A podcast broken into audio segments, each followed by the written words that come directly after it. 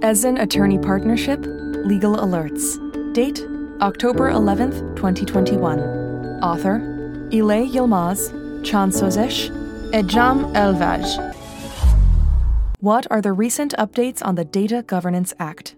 On 1 October 2021, the general approach to the Data Governance Act was adopted by European Union ambassadors. A negotiation mandate was also issued for negotiations of the European Union Commission and the Parliament. The Data Governance Act is a legislative proposal published by the European Commission on 25 November 2020 as part of the European Data Strategy. Recent development on 25 November 2020, the European Commission proposed the draft Data Governance Act as part of the European Data Strategy, following which European Union ambassadors presented their opinion on the draft. Preliminary negotiations on the draft between the European Parliament, Council, and Commission will take place on 20 October 2021. Final consensus on the negotiations is expected to be reached soon.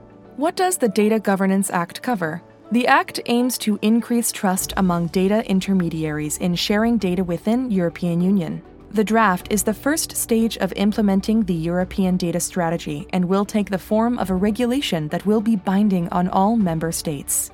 The Act aims to allow reuse and sharing of protected data, e.g., personal data, trade secrets, and protected intellectual property rights, by building trust across data intermediaries and ensuring the safety of such rights. The key aspects of the Act are as follows.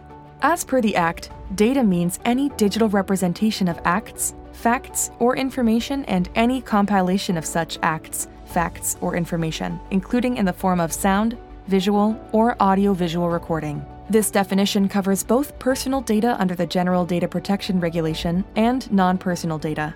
The Act allows reuse of public sector data for commercial and non commercial purposes by setting out conditions for the use of such data. For this purpose, public bodies will be expected to protect the rights and interest of third parties, for instance, by taking technical measures, e.g., anonymization and using secure processing environments, or by helping reusers seek the appropriate legal basis, such as obtaining explicit consent from the data subjects. The Act further introduces data altruism, in which the data is being made available voluntarily for several purposes, including healthcare, scientific research, combating climate change, etc. However, it should be noted that such voluntary disclosure is subject to informed consent. The Act provides a framework for a business model called Data Intermediation Services, which allows companies and individuals to share data. As per the Act, the European Data Innovation Board will be established as another supervisory body to ensure transparency. Conclusion With these negotiations, the European Union takes further steps to establishing its data strategy. The negotiations will reveal the approach to ACT, which aims to increase access to data in order to strengthen applications related to artificial intelligence, health, manufacturing, and similar fields.